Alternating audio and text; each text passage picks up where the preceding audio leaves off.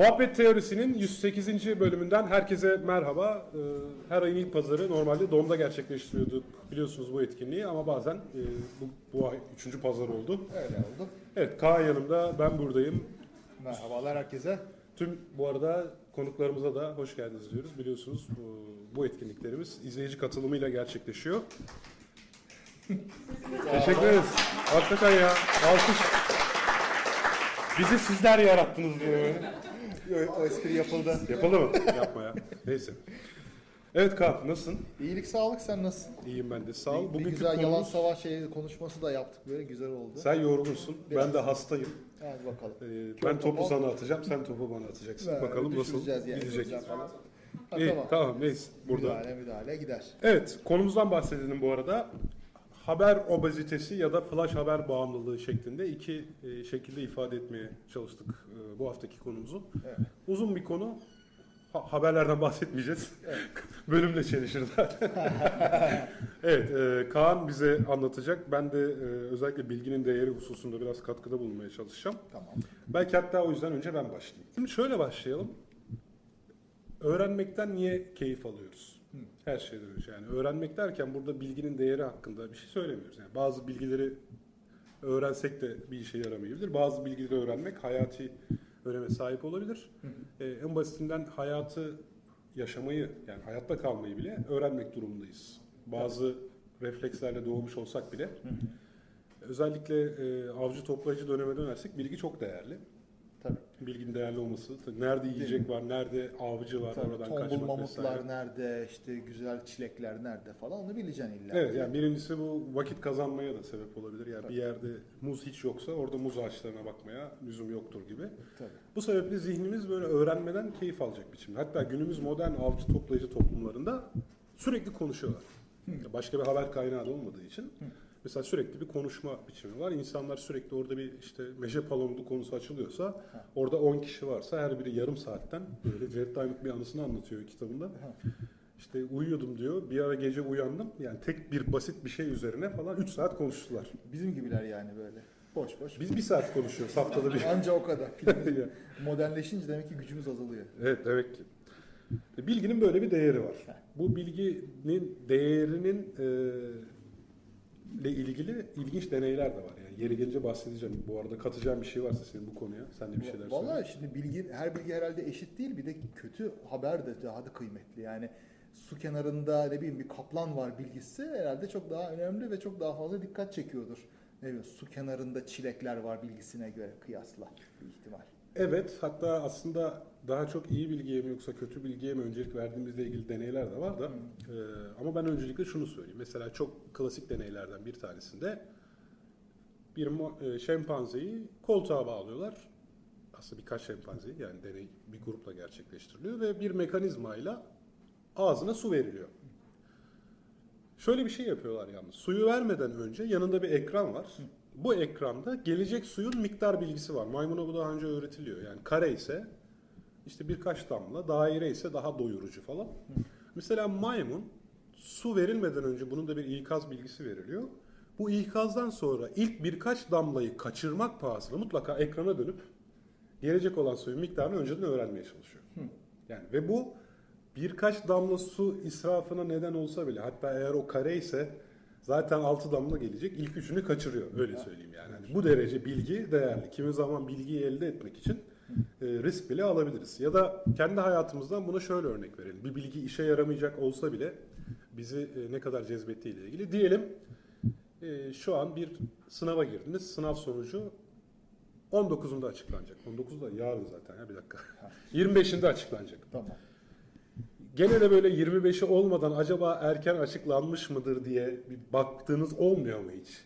Mutlaka oluyor. Tabii. Yani çünkü ilginç bir şekilde sadece öğrenmeye, yani daha erken öğrenmek için bile hatta kimi zaman bedel ödemeye razı olabiliyoruz. Sistemi hacklemeye, şuna buna vesaire. Vallahi gel benim oğlanla bir film seyretmeye başla böyle. Şu olacak değil mi, bu olacak değil mi falan filan diye böyle dinlemek yerine onları sorar. Dur dur dur dur dur. dur. Evet, yani bir şekilde bir şeyleri özellikle önceden öğrenmekle ilgili bir e, keyif alma durumu var. Niye keyif dedim buna? Heh. Bu işin nörolojik arka planında da şöyle bir şey var. Zihnimizde, burada sinir bilimcimiz de var, belki bize daha iyi açıklar. Striatum dediğimiz bir bölge var. Burada dopaminerjik sinir hücrelerimiz var. Yani bir olaydan alacağımız keyfi belirleyen hücreler. Çok ilginç bir şekilde az önceki maymun deneylerinde, maymunun beyni incelendiğinde, striatumdaki kısım için konuşuyorum en azından, suya verdiğimiz zihinsel tepkiyle suyun bilgisine verdiğimiz zihinsel tepki aynı. Yani suyun bilgisi su kadar keyif verebiliyor. Hmm. Yani ne kadar su geleceğini öğrenmek. Peki. Aynı şey yiyecek için de geçerli. Hmm. Aynı şey seks için de geçerli. Yani bu striatum bölgesi e, yani bu tür ödüller, ödüller için. Açlığa bulduk gibi o görünüyor. Ne? Açlığa bir çözüm bulduk gibi. Yarın size tavuk gelecek dediğimizde. Evet, mesela dört aydır maaş alamayan kişiler şirkette, böyle her muhasebe yalanıdır. Cuma ödenecek diye. O cuma ödenecekle uzun süre çalışabiliyorsunuz yani. Cuma günü oluyor, pazartesiye kaldı deniyor. Hafta sonunuzu keyifli geçirebiliyorsunuz falan. Ha. O döngü böyle birkaç ay gidebiliyor. Oh, oh, oh. Deneyerek de öğrendim yani. Geçmiş olsun. Sağ ol. Yani şimdi tabii haber haberlere demek ki bağımlılığımız biraz da bununla ilgili. Böyle hani şey vardır bir de, yaşlılar hani aman ajans başlıyor falan, hemen böyle susun ajansı dinleyeceğiz falan. Nedir o yani bilmem, bizde o kadar yok ama bizde de durmadan böyle Twitter'a, Facebook'a bakma hastalığı var herhalde. Yine bir haber isteme şeyi var. E tabii yani aslına baktığınız zaman e, sosyal medyayı sadece bireysel iletişim için kullanıyorum diyen birileri var mı burada? Ben artık normal... Ben artık ona dönmeye başladım. O bir tane çıkar böyle işte. Psikolojim bozulmaya başladı. Bu, buradaki haberleri takip etmekten sadece buradaki ekiple bir e, iletişimde kalmak için de dönüştürdüm yani yavaş yavaş. He. Zaten bugün Kaan'la onu salık verecek değil mi program tabii sonunda? Yani mikrofona gelmemiş diye bir özetleyeyim. Tunç'un dediği gerçekten de şimdi bir morali bozuluyor demek ki, haberleri vesaireleri seyretmekten canı sıkılıyor. Sadece arkadaş olarak bildiği insanlarla iletişimde kalmak ona keyif verdiği için. Ya arkadaş çevresinde haber almak diyebiliriz belki buna, diğerlerinden ziyade.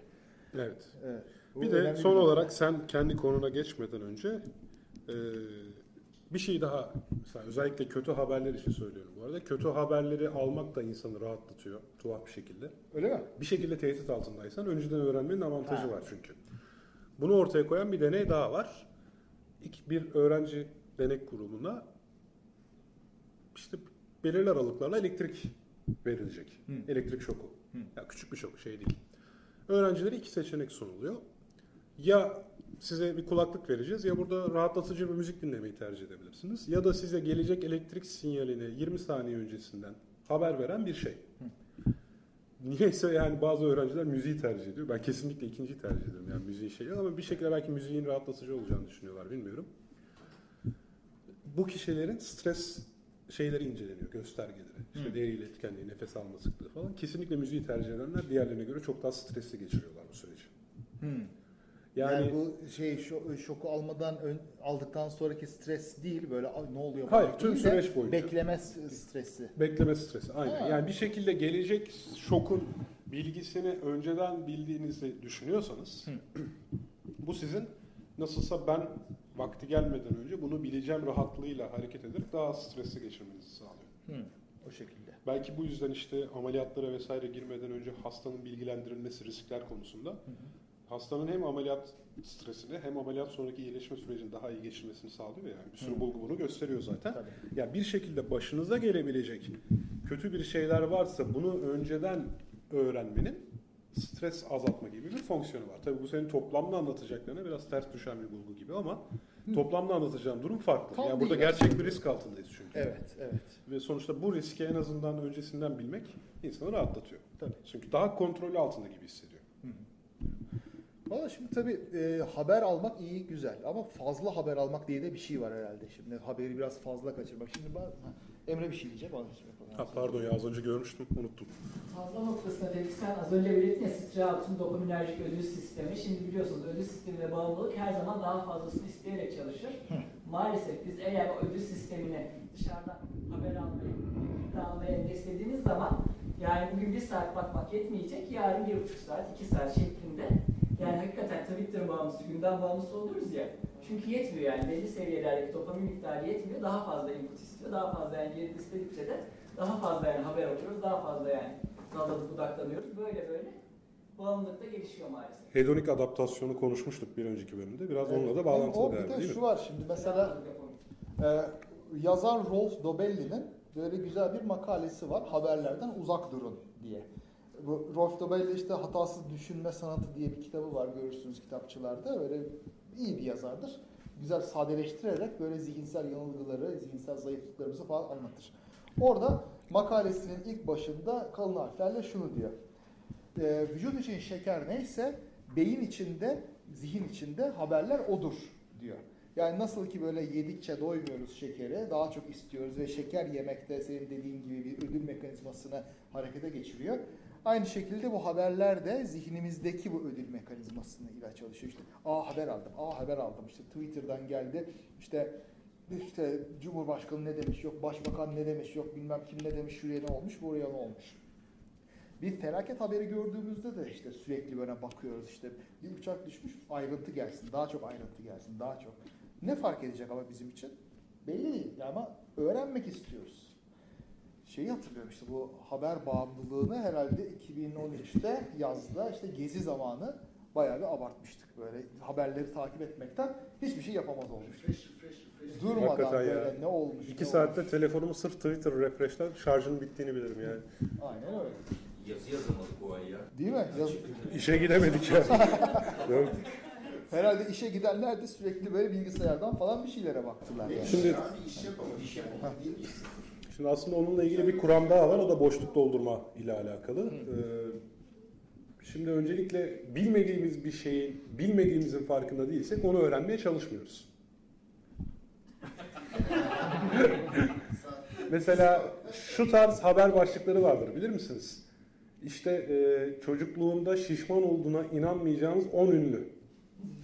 Böyle bir başlığın şöyle bir fonksiyonu var. Öncelikle size bir bilgi olduğunu ve bunu bilmediğinizi söylüyor. Hı. Ve sen o andan itibaren aa böyle bir şey var ve ben bilmiyorum diyorsun. Zihninde bir boşluk oluşuyor. Ve ondan sonra bu boşluğu kapatma motivasyonuyla hareket ediyorsun. Dolayısıyla e, işte orada söylediğim şey yani niye öğrenmekten keyif alıyoruz bazen sırf zihinde bir boşluk yaratılması ve bu boşluğu doldurma motivasyonuyla hareket etmeyle çalışıyor. Evet. Tabii bir de merak ettiğim şey çelişeceğim kendime. Niye bu kadar merak ediyoruz? Yani bize ne bu adamın ne bileyim eskiden çocukluğunda nasıl göründüğünden veya şimdi nasıl göründüğünden falan. Ama bir yandan da işte bize ne galaksilerin ne biçimde olduğundan gibi. Oraya da geliyor tabii. Oraya yani. Da geliyor. Belki de aynı şey. Big Bang'den sana ne? Yaşa yani. Aynı madalyonun iki yüzü belki de yani bilmiyorum ama fazla abarttığımızda tabii olmayacak şeyler oluyor. Yani... Yo ikisi de şu anlamda aynı. Ee, bireysel olarak Big Bang'in nasıl gerçekleştiğini öğrenmenin hayatımıza bir katkısı var mı? Yok. Yok. Yok. Diğerinde yok. Evet, ikisi bence aynı boyutta. Sadece ilgi alanlarımız farklı. Yani biri magazin, biri uzay ama aynı şey. Bilgi olarak değeri aynı. Ha, biriyle ortamlarda hava atabilirsin falan. Tabii. Öyle şeyler olur. Düşüyor mu abi diye soruyorlar. Şey, e, Doktor Watson Sherlock Holmes'la ilk tanıştığı zaman Sherlock Holmes'un ne menen bir şey olduğunu anlayamadığı için onunla ilgili öğrendiği her şeyin bir listesini çıkartmış. İşte ne biliyor ne bilmiyor diye. İşte jeoloji bilgisi mükemmel, tıp bilgisi harika, kimya süper. Ama astronomi bilgisi sıfır. Yani o kadar sıfır ki işte dünyanın yuvarlak olduğunu bilmiyormuş. Ya bu nasıl bilmezsin falan diyor. Bana ne diyor ya? Benim dünyanın yuvarlak olmuş, küp olmuş, benim işime bir faydası yok bunun. Bunu ben bilsem ne olur, bilmesem ne olur. Öyle bir tavır var. Ha, şey, ve de şöyle devam ediyor. Ee, insan zihni bir ambar gibidir. Onu böyle eline geçen her şeyi doldurursan işe yaramaz bir kafa olur. Ama düzenli bir şekilde ihtiyacın olduğu şeyleri doldurduğunda işine yarayan bir keskin bıçak haline gelebilir diyor. Bu tabii abartı bir şey ya. Sonuçta hayali bir kahramandan bahsediyoruz. Yani bu kadar fazla değişik alana, jeolojiye, kimyaya ilgisi olan birisinin astronomiye ilgisiz olması mümkün değil. Yok yok. Duyulur herhalde. Şey, Sherlock'un astronomiye ilgisinde olmamasının sebebi şey. Adamın mesleği cinayetleri çözmek ve as, e, astronominin cinayetleri çözmeye bir faydası yok. O yüzden onun için gereksiz bir bilgi. Diyor ki ben o zihnimin ambarını bununla meşgul edemem. Bana cinayetleri çözeceğim şeyler lazım. Nedir? Jeolojiydi, tıptı, işte sigara küllerinin karakterleriydi falan gibi şey. O yüzden onu atıyor. Doğru. Ya jeoloji biliyorsun dünyanın yuvarlak olmadığını...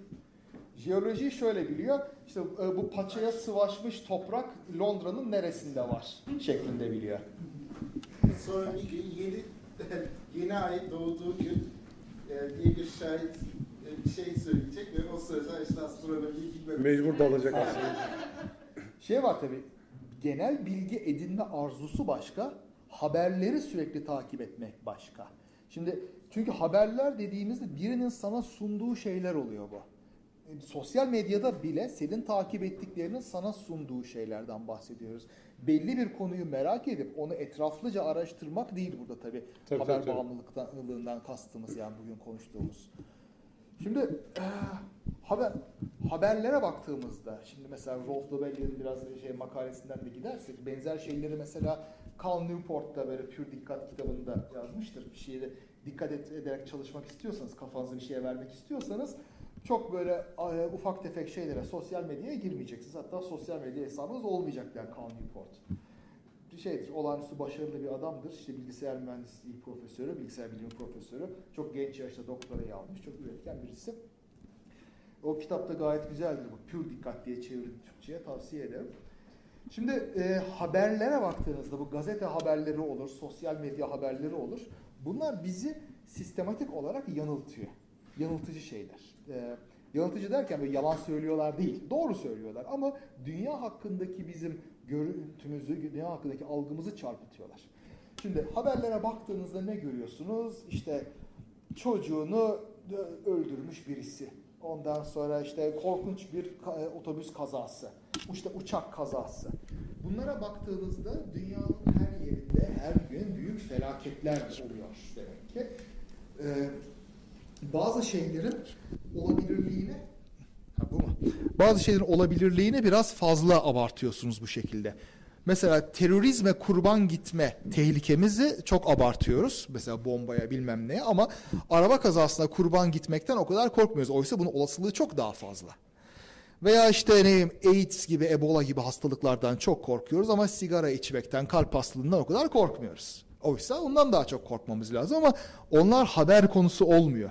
Bir şey ne kadar böyle gösterişli, ne kadar az bulunursa aslında haber olması az bulunurluğu sayesinde. Ona dikkat, ona dikkat etmek lazım. Şimdi olay sadece medya ile ilgili değil. Çünkü medyadaki de en nihayetinde bir insan olduğu için o da hangi haberi abartacağını seçerken kendi heuristiklerinin kurbanı oluyor. Doğru.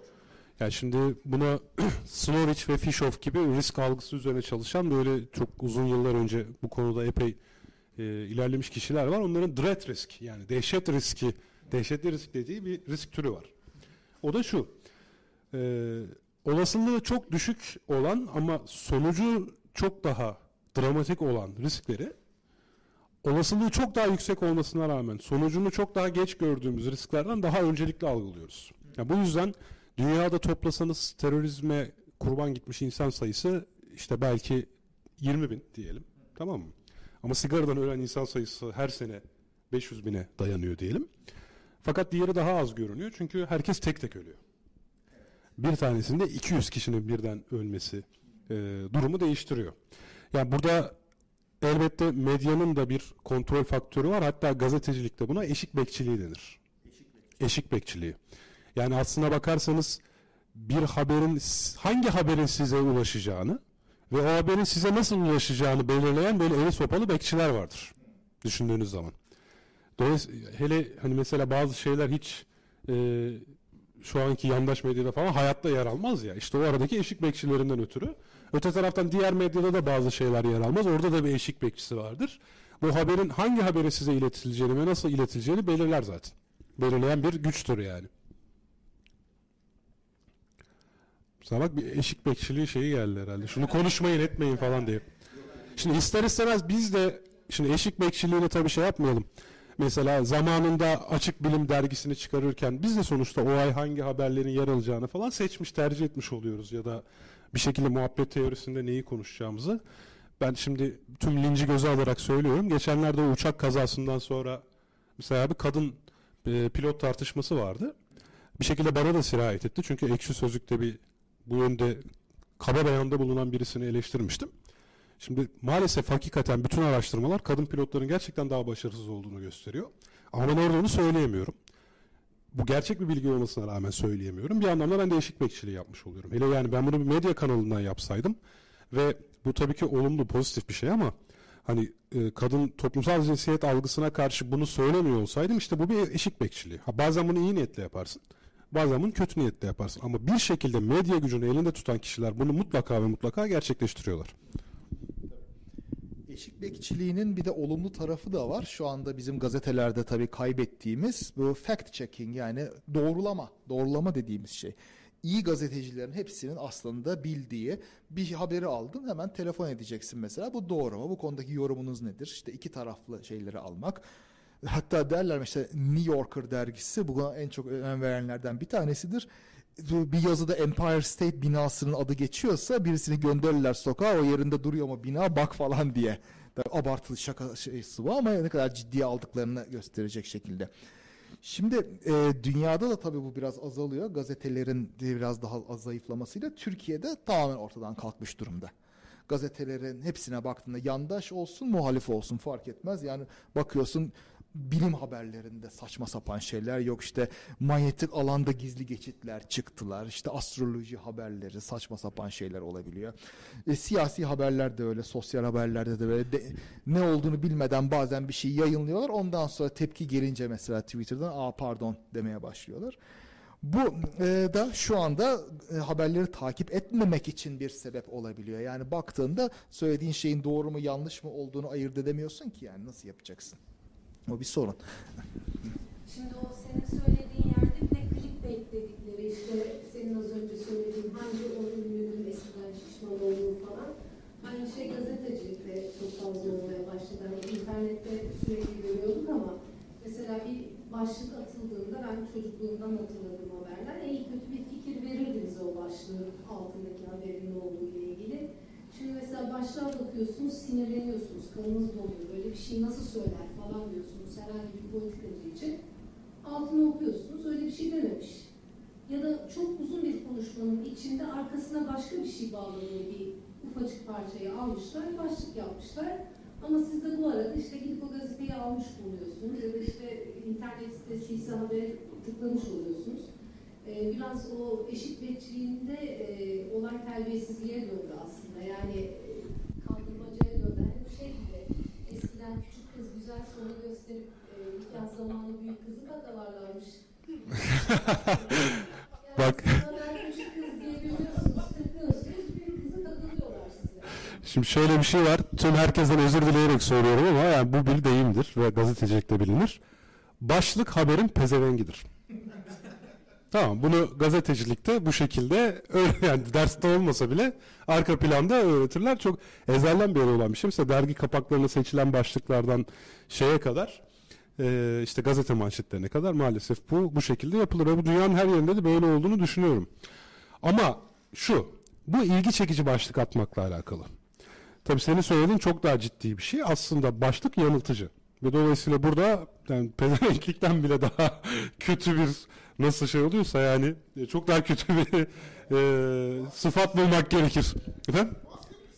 Hayır gibi, yani o aslında artık bir sahtekarlık olmuş oluyor. Senin dediğin durumda şöyle bir şey var. Ee, sen parayı veriyorsun, kız hiç gelmiyor. Öyle ha bir evet, öyle bir durum var yani. O kadar da, o da kötü. Evet. Teşekkürler. Ben söylememiştim. Abi aldığını zannediyorsun. Sen o başlığı okuyup oradan bir bilgi almıştın. Abi konu kötü yerlerde. Kız değil erkek geliyor.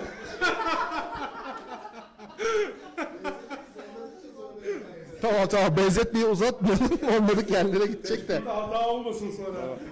Şey...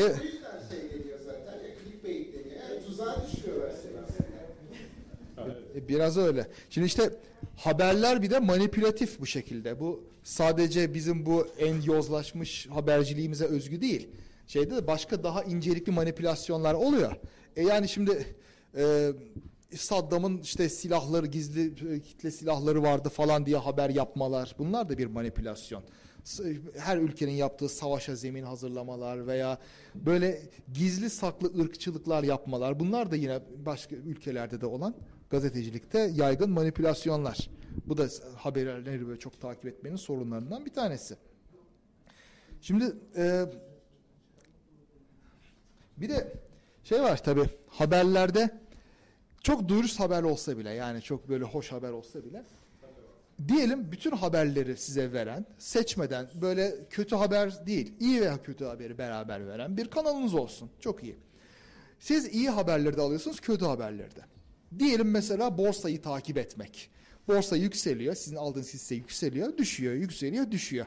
Bu böyle bir haber takip etmek gibi. Siz her saniye güncelliyorsunuz bunu, böyle bu hisse fiyatı düştü mü, arttı mı, düştü mü, arttı mı? Şimdi arttığı zaman iyi diyorsunuz, düştüğü zaman fena. Eyvah, ne oluyor, ne yapayım, satayım mı, satmayayım mı, yükselecek mi, ne olacak falan böyle. Düştüğü zaman sizi daha fazla etkiliyor. Çünkü bir kayıptan kaçınma güdüsü var insanlarda. Kayıptan hoşlanmıyoruz.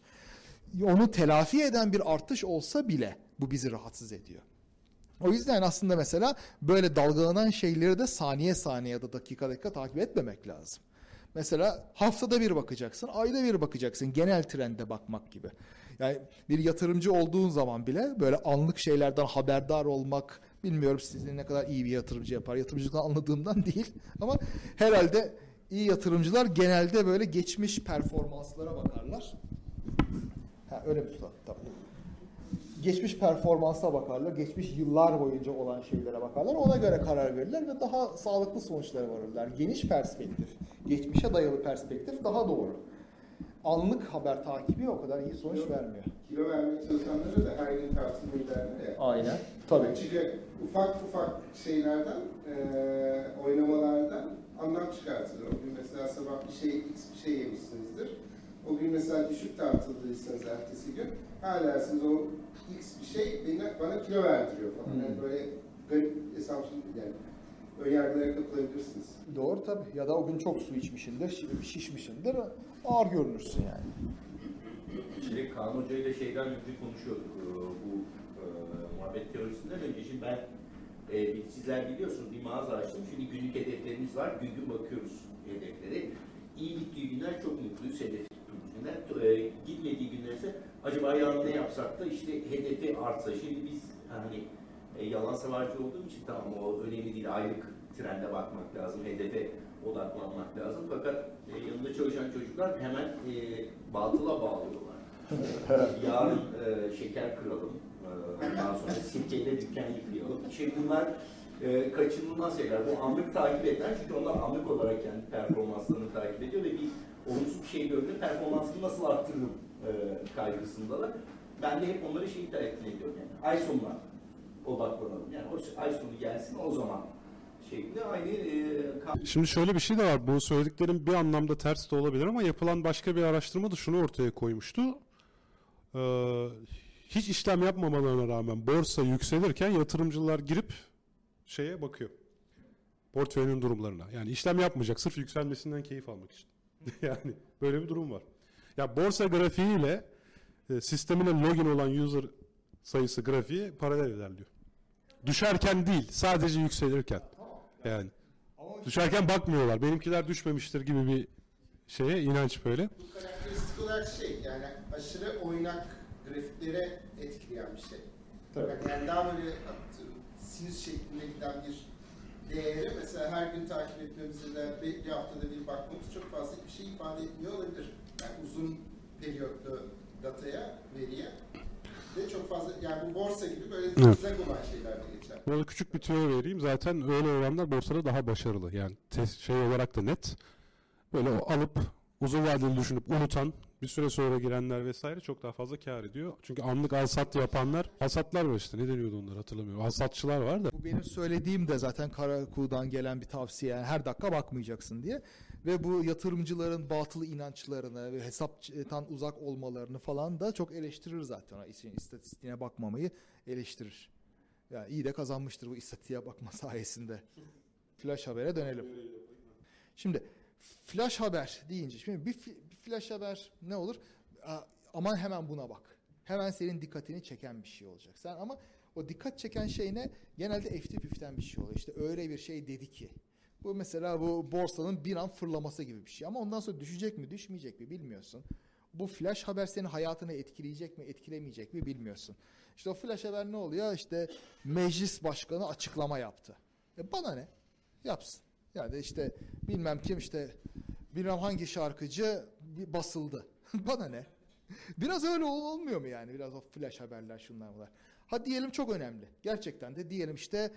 Ha, flash haber CRISPR-Cas'la bilmem ne tedavi edildi. E buna da bana ne diyecek adam var. Niye senin bananen onun bananesinden daha şey? Ben de ona bana ne diyeceğim. Yani CRISPR bu bir flash haberse bu bana ne? Dur bakın bir gelişsin. Benim şu anda bununla yapacağım bir şey yok ki. Ben biyolog değilim. Ben biyolog olsam zaten o haberi gazeteden almam. Bu da zaten bizi bir boyuta daha getiriyor. Şimdi haberler e, gereksiz. Şöyle gereksiz. Son dakika. Kaan Öztürk haberler için gereksiz dedi diye. Şöyle. Kaan Öztürk haber almakımızı engelliyor. Sansürcü ya. Görüyorsun. Eşit bekçisi. Eşit çok yüksek ama. Şeyde bir şey haber olduğu zaman zaten sulandırılmış, basitleştirilmiş, aşırı böyle e, nüanslarına ayrıştırılmış oluyor. Siyah beyaz hale geliyor. İşte şey gibi sakız çiğneme kansere iyi geliyor. Ama bu araştırmaya baktığında işte sakız çiğnerken yürüyen insanlar günde böyle üç saat yürüdükten sonra kanserde iyileşme oranları yüzde üç oranında artmış gibi bir sonuç çıkıyor. O nüanslara bakmıyorsun ama öyle bir şey. O, ben Goldacre'ın verdiği bir örnek vardı. Üzüm çekirdeğindeki bir madde in vitro laboratuvar tüpünde kanser hücresine yavaşlatmış. Haber şey ama kırmızı şarap kanseri iyi geliyor. O haberi evlenirken. Bak flash haber ancak çok özür dilerim. Bu dünyadaki her şey gerçekleştiği an gerçekleşir. Anidir yani. Ama hayır, uzun sürece yayılan bir, yani dedim ya, bir bana şu an yanlışlayan bir örnek lazım. Depremin olması niye flash haber olsun? Yani depremin olmasıyla kanunun mecliste onaylanması ikisi de aynı. Hayır bak şu an ilgi çekicilikle yani bizi ilgilendirmesiyle bilmiyor. Ne zaman deprem olacağını bilmiyorsun. Bir deprem oldu ama özellikle biliyorsun şimdi oylanacak, sonra da kanunlaşacak yani. Hani belki beklentiyle alakalı oylama sonucunu bilmiyorsun. Ben halen ben şeye ik, ikna olmadım. Neyin flash haber olacağı konusunda ikna olmadım. Beklenilir olup olmamasını, bu beklenilebilirlik durumunun diğerleri tarafından bilinmemesiyle mi açıklıyoruz? Örneğin e, kanun tasarısı onaylandı ama kanun tasarısını bilmeye kadar kim biliyordu zaten? O zaman bulaştır. Ben zaten tam olarak buna eleştiriyorum. Onaylanması hakkında şey haber. Ya şu olabilir. Onaylanıp onaylanmayacağını bilmiyorsun. Ama o gün meclise sunuluyor zaten. Sabahtan meclise sunulacağı da biliniyor. Bir de bir şey, bir örnek vereceğim. Mesela şu an mecliste erken seçim kararı alındıysa bu hepimiz için bir flash haber midir? Değil. Haberdir. Flash haberdir. Niye? Böyle bir şey olacağından bile haberimiz yoktu. Ama iki gün sonra mecliste erken seçim görüşmeleri yapılacak ve akşam karara varılacak denseydi ve akşam bize erken seçim kararı alındı diye flash haber geçselerdi bu flash haber değil. Burada bir beklenti var. Sanki travmatiklik belirliyor gibi geldi bana. Herkesin beklentisi birbirinden farklı. Eğer beklenti üstünden flash haberin ne olduğunu açıklamaya çalışırsak çok fazla bireysel yere gideriz. Dolayısıyla aslında kimi kaç kişiye etkiliyor? Mesela bugün şu anda ani bir seçim kararının olması seksen milyonu etkileyen e, bir karar. Dolayısıyla o flash olmayı hak ediyor. Ama öte yandan e, ne bileyim, e, mecliste çok küçük bir grubu e, ilgilendirecek bir haberin, e, bir kanunun beklenmedik bir şekilde geçiyor olması flash haber olmayı bence hak ediyor. Çünkü büyük bir kitleyi etkileniyor. Ya ben bunun da flash haber olmayacağını söylüyorum. Ben, Şimdi beklentiyle ilgisini şöyle koyayım.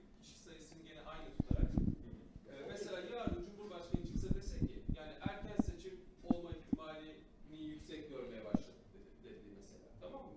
Ondan sonra bunu da yarın değerlendireceğiz. E, sonucunu da açıklayacağız. Dedi. Şimdi, ama şimdi bu, bu lafa ettikten sonra artık o o, o lafa etmesi bence flash. Ondan sonra o kararın alınması yani o laf, o kararın alınması artık flashlıktan çıktı. Çünkü bir beklenti yani işte orada be, aynı sayıda kişi etkileniyor ama hiçbir şey söylenmedi. Ertesi gün bir anda Ee, karar alındı. Bir, bir dakika, bir, bir saniye. Müsaade ederseniz bir şey, iki şeyi karıştırıyoruz. Önemli haberle flash haberi karıştırıyoruz. Şimdi, şimdi bakın, e, flash haber nedir? Bunu öğrenmek için bekleyemeyeceğimiz haberdir. Yarına kadar bekleyemeyiz ya da bir hafta veya bekleyemeyiz. Hemen öğrenmeliyiz. Bu açıdan seçim haberi flash değildir. Çünkü zaten aylar sonra olacak bir şeydir. Ama şöyle bir şey var. Bölüyorum. Bak bir tanım buldum, bir tanım buldum. Bir tanım buldum. Sen söyle sonra ben tanımı söyleyeyim. Tamam. Haberi her zaman flash'tır. Çünkü seçim haberi aldığımız zaman hepimizin e, etkilenler ekonomi etkileri. Yani dolarlar yükselir, faizler düşer.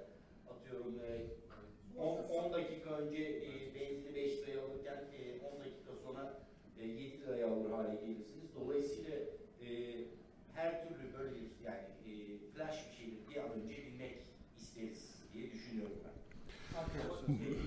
Ha, burada diyor ki bir yayını kesmeye değer olduğu habere denir. Yani bir mevcut program akışını kesip onu vermek zorunda hissettiğin haber denir. Bu bakımdan e, Cumhurbaşkanımızın her konuşması flash haber oluyor. Ya.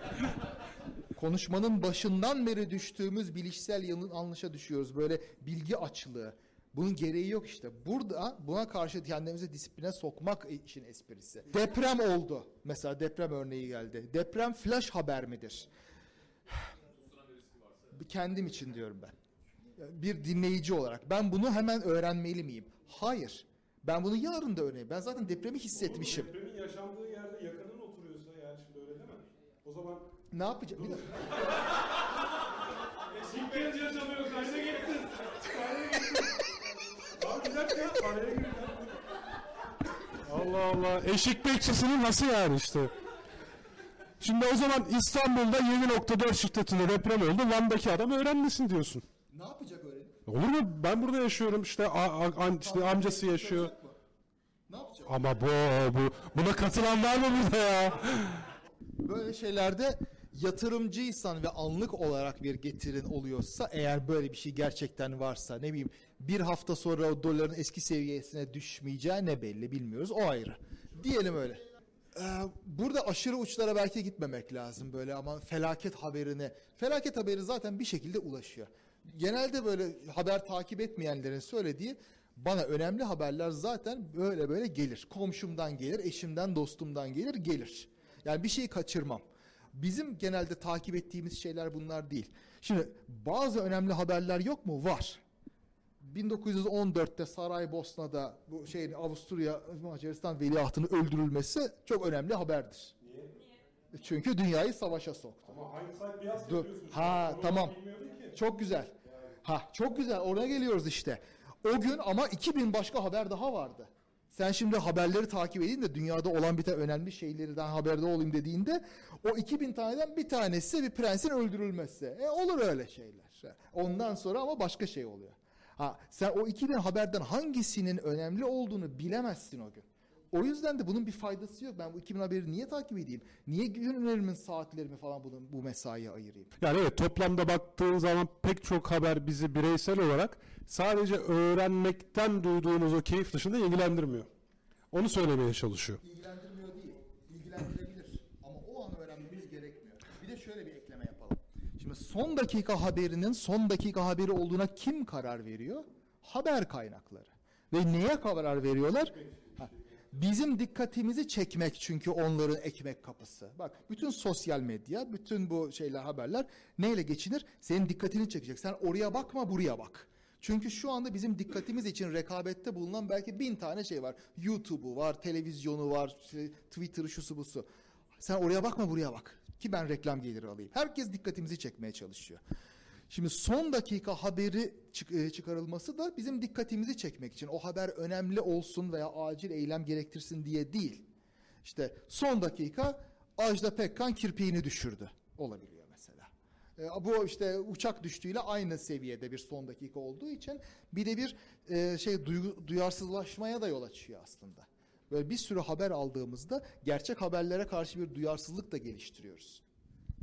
Fazla haberin biraz da sakıncası orada ve haberlere kar- karar verenler. Şimdi dedik ya bir de bir e, bias var gazetecilerin kendi tercihleri.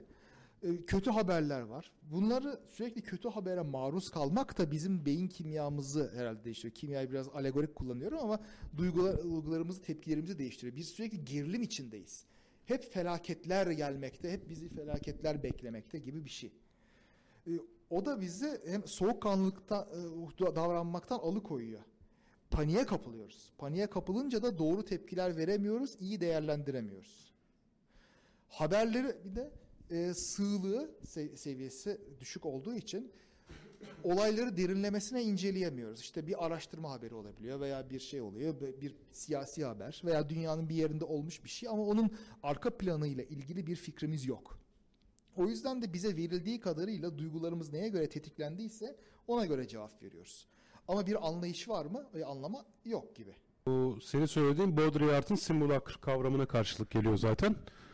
Ee, aslına bakarsan tüm gerçeklik dünyanı inşa eden zaten orası oluyor. Bir şey orada görüyorsan var, orada görmüyorsan yok. Şu an Bangladeş'in bilmem neresinde dokuz şiddetinde deprem dahi olsa ama biz buna sosyal medyada hiç rastlamasak, yani öyle bir saçmalık ama hani el birliğiyle bunu haber yapmamaya karar verseler zaten senin bundan haberin yok. Dolayısıyla işte bu bir e, simülasyon içerisinde yaşamış oluyorsun ve bu arada onu gördüğün zaman gördüğün kadar ilgileniyorsun. O, o gördüğün yerde gündemden düştüğü an senin de gündeminden düşmüş oluyor. Yani ve bu tam bir işte bayağı bir simülasyon örüntüsü var. Yani onun içerisindeyiz ve e, de, neyle karşılaşıyorsak onu yaşıyoruz. Çok güzel bir örnek. Dobelli de sormuş da ben onu arada Twitter'da sorarım, takipçilerim bilir. İki ay önce bugün ne konuşuyorduk? Geçen sene bugün ne konuşuyorduk? Bazen Facebook paylaşıyor anılarımızı da öyle anlıyorum. Ya üç sene önce de böyle dert varmış. Şimdi unuttuk bile yani diye. Yani düşününce mesela iki ay önce bugün ne yemiştin akşam yemeğinde diye sorduğum zaman nasıl bilmiyorsak, yani bu kayda geçen bir bilgi değilse, o gündemde bu arada hani önemli ama önemli ama diye itiraz ediyoruz ya Kaan'a. Önemli dediğimiz hiçbir şey hatırlamıyoruz. Önemliyse hatırlıyor olmamız gerekirdi. Çok şiddetlendim neyse. Abi.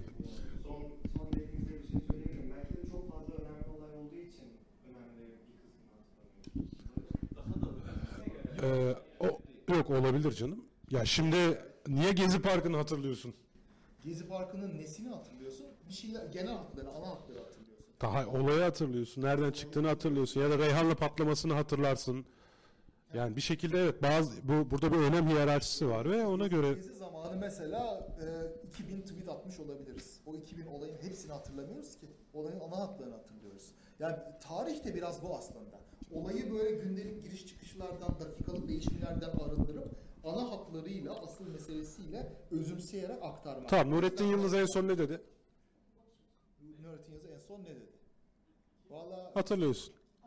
Asansör halveti ya da yorgan yastık falan filan. Ya mesela yani demek istediğim yok. Bazı şeyleri hatırlıyorsun, hiç de muhtemelen unutmayacaksın. Çünkü bu arada bu senin ideolojik dünyanda ya da işte gündelik hayatında bir yere karşılık geliyorsa önem şeyine o yüzden katılıyorum. Yani e, kim on yedi Ağustos depreminin olma tarihini tamam unutabilir ki yani. Önemli haber hiçbir zaman o an bilmemiz gereken haber değildir. Çok büyük konuşuyorsun hiçbir zaman diyerek ya. Peki hiçbir zaman demeyeyim. Yani. Genellikle en azından ha, bakmamıza tamam değecek tamam kadar değil. Yüzde birse ben o yüz haberi okumak istemiyorum yani. Bir hafta sonra mesela bakayım ama böyle önemli bir şey olmuş der. Şimdi biraz şey yapalım, ilerletelim, biraz patinaja girdik gibi geliyor bana. Şimdi buradaki asıl mesele şu. Sen diyorsun ki işte iki günde ben Amazon'dan para kaybettim. Mesele burada aslında yatırımcılık değil. Yatırımcıysan tamam ambean. Daha doğrusu yatırım aracını güncellemek için gereken zamanla ilgili. Yani on sekizinci yüzyılda yaşıyorsan telgraf hızında gidiyorsun ya da atlı arabasında. O mesele değil. Şimdi biz burada bilgi edinmekten bahsediyoruz. Bilgi edinme duygumuzu burada e, haber takibi kamçılıyor. Bu haberler öğrenmemize değecek şeyler midir? An be an. Yani bilgi edinme arzusu açısından haber takibine değer bir sorusuna biraz cevap bulmamız lazım. Yatırım açısından değil. Şimdi Cemal Tunç Devir'in çok güzel bir e, yazısı vardı. İşte T yirmi dört'te de yayınlandı, kendi blogunda da. Orada bu konuyu e, flash haber bağımlılığımızdan bahsediyor. Burada işte alıntı yaptığı bir şey var işte birisi. Gerçek hayat yavaş akar diyor. Ne olup bittiğini görmek, olup bitenin bağlamını görmek bir uzman bakışı gibi zaman alır. Teknoloji hızlıdır. Akıllı telefonlar, sosyal medya bize haber verilerini onları sindirebileceğimizden çok daha hızlı ulaştırır. Kalan boşluğu da spekülasyonlar ve yalan bildirmeler doldurur. Şimdi biz anlık haber talep ettiğimiz zaman boşluklar, yalanlarla dolu şeyler de geliyor. Şimdi Sen, e, biz şimdi uçak kazası ile ilgili şeyler geldi. Bu uçak kazasında biz haber talep ettikçe dedikodular da geliyor. Yalanlar, iftiralar falan da geliyor. Birçok şey de geliyor. Ama biz hemen böyle öğrenelim demeyelim. Bir gün sonra güvenilir gazetecilerin ayrıntılı araştırmalarından öğrenelim dediğimizde çok daha sağlıklı ve sakin bilgi edineceğiz. Biz an be an paniğe kapılarak bir şeyler öğrenmeye çalıştığımızda yanlış bilgi çok daha fazla bize hücum ediyor. Şimdi e, gazeteciliğin disiplini bu yüzden önemli. Yüzyıllardır biriktirdikleri bir şey var. İşte beş ne bir ka olsun, böyle teyit etme olsun, kaynağından doğrulama olsun gelenekleri var. Bu geleneklerin kaybolması bir felakete yol açar. E, şimdi bu e, bu işte doğru haber lazım. Şimdi New York Times'ın bir haberini okuduğunuzda çarşaf gibi adam yazmış oluyor. Ya da Guardian'ın, B B C'nin, Fransızca biliyorsanız Le Figaro'nun neyse. Ama bizim gazete haberlerine baktığınızda zaten hepsi birbirinden bir kopya. Birkaç paragraflık, beş ne bir ka'nın bilmem kaç tanesi eksik, ne olduğu belli değil. İşin arka planı, ne olduğu, ne olduğu hakkında hiçbir fikriniz yok. Şimdi bu haberi takip etmeye gerçekten değmiyor. Bir süre bekleyip olaylar iyice oturduğu zaman, ne nedir anlaşıldığında, toz duman yerleştiği zaman olayı anlamaya çalışmak çok daha sağlıklı bilgi edinme açısından. Ha dediğim gibi yatırımcısınızdır. Dolar mesela işte bilmem kim öldürülmüş veya bilmem kim işte kraliçenin çocuğu doğmuş falan gibi şeyleri de takip ediyorsanız yatırım amaçlı, o başka bir mesele. O sizin işiniz için gereklidir.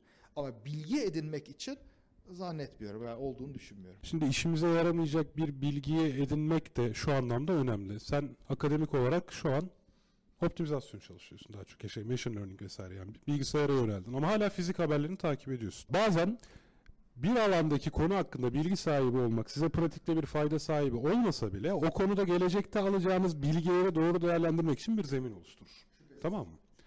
Dolayısıyla bunu ben tabii ki şu an bir haber kakafonisi var, doğru. Bunlar arasında manipüle ediliyoruz ya da gereksiz bilgiyle karşılaşıyoruz. İşte en başta şekere benzetmişti ya, yani abur cubur minvalinde haberler de var. Ama mesela toplamda ben şu an hiçbir işime yaramasa bile e, belli bir alanda ya bir kendi kafamdaki asıl ihtiyacım olan konuyla ilgili sırf bir bütünlüğü sağlamak için bile bir şey öğrenmek isteyebilirim. Bu haberler için de geçerli. Yani Türkiye siyasetini takip ediyorsanız E, tüm siyasi haberleri okumaya gayret edebilirsiniz. Günün birinde bir adam bürokrat mesela e, atandığı zaman belki daha önce onunla ilgili çıkmış bir haber bilgisini hatırlamak vesaire işe yarayabilir. Yani burada biraz öznellik giriyor. Aslında hangi haberin gerekli olup olmadığı, yani Kenan Erçetin Gözsen her magazin haberi senin için önemlidir.